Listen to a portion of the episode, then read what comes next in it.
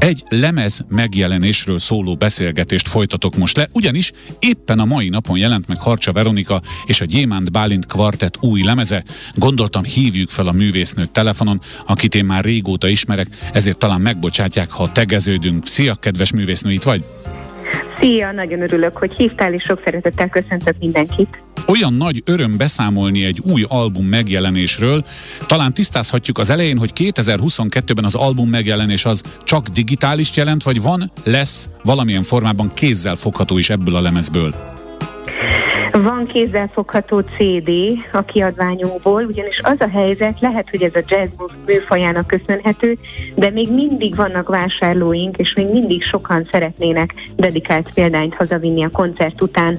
Igaz, gyakran még az is előfordul, hogy hozzáteszik, hogy lejátszójuk már nincsen, de szeretnének egy emléket, és jobb hiány a, a lemez. Hát a dedikált alá. lemez, igen, a dedikált lemez az mégiscsak egy emlék. Egyébként akkor még a formátumnál egy kérdés erejéig maradva, rengeteg statisztikában olvasható, hogy újra hódít a bakelit. Ha egy pillanatra félretesszük ennek az anyagi vonzatát, azért csak jó lenne egy jazzlemezt bakeliten is kiadni szíved mélyén, ez nem fordult meg, vagy a fejedben ez a gondolat? Dehogy is nem, és hogyha félretehetnénk az anyagi vonzatát, akkor már nem lenne több kérdésem, és már rohannék is a bakelit járba. Ö, nagyon nem egyszerű manapság, és nagy kockázattal jár, hogyha egy ö, zenekar a szívére hallgat, és vinél vinylt is gyártat. Nekünk is a terveink között szerepel, de egyelőre a CD az, ami valóság. No, a CD az egy dolog, néhány szót ejtsünk az albumról, kinek a szerzeményei, mennyi van rajta, mit kell tudni magáról a CD-ről, aztán majd mindjárt szólunk a koncertről is. Kvártetben rögzítettük ezt az About Time című albumot Gyémánt Bálintal, aki most már jó sok éve a legközelebbi zenésztársam. A kettőnk szerzeményei szerepelnek rajta, a zenét általában közösen írjuk, a szövegeket pedig én írom, és a kvártett másik fele, vagyis a ritmus szekció két belga fiatalemberből áll, Antoine Pierre Dobol és Nicolas Teis nagybőgőzik. Igen, olvastam, hogy a német Jazz House Records adja ki az albumotokat. Ez azt jelzi, hogy irány a külföld is a magyar közönség mellett? Ez a negyedik lemezünk Bálintal, ami német kiadónál jelenik meg. Korábban a duó lemezeink és az első kvártett lemez a Shapeshifter a berlini Traumton Recordsnál jelentek meg, most pedig váltottunk kiadót, ez az új lemez valóban a Jazz House Recordsnál jelent meg, ami egyel nagyobb, és nagyon reméljük, hogy egyel szélesebb közönséget is ér majd el.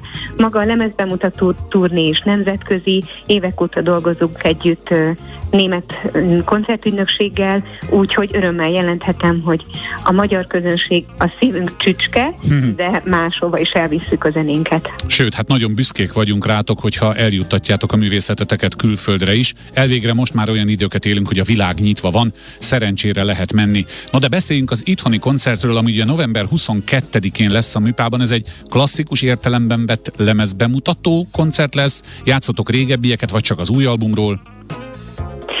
Klasszikus lemezbemutató lesz, el fogjuk játszani az összes új dalt, és maga a lemez is természetesen dedikálásra kerül majd a koncert után, de olyan szempontból egyedülálló lesz ez az este, hogy lesz négy fantasztikus vendégünk, akik semmelyik másik koncerten nem lesznek ott, csak a művészetek palotájában, csak november 22-én. A lemeznek a címe About Time, amit kétféleképpen is lehet lefordítani. Egyrészt eljött az ideje dolgoknak, és ezen a lemezen egyel tudatosabb felelősségvállalást, egyel tudatosabb nyilatkozattételt vállaltunk Bálintal, ami azt jelenti, hogy kiállunk olyan dolgokért, amik nekünk fontosak és másokat is erre buzdítunk, mint például a környezetvédelem, de a lemez címének egy másik olvasata is van, About Time, vagyis az időről. Zenélünk az életszakaszainkról, a mi mostani időnkről.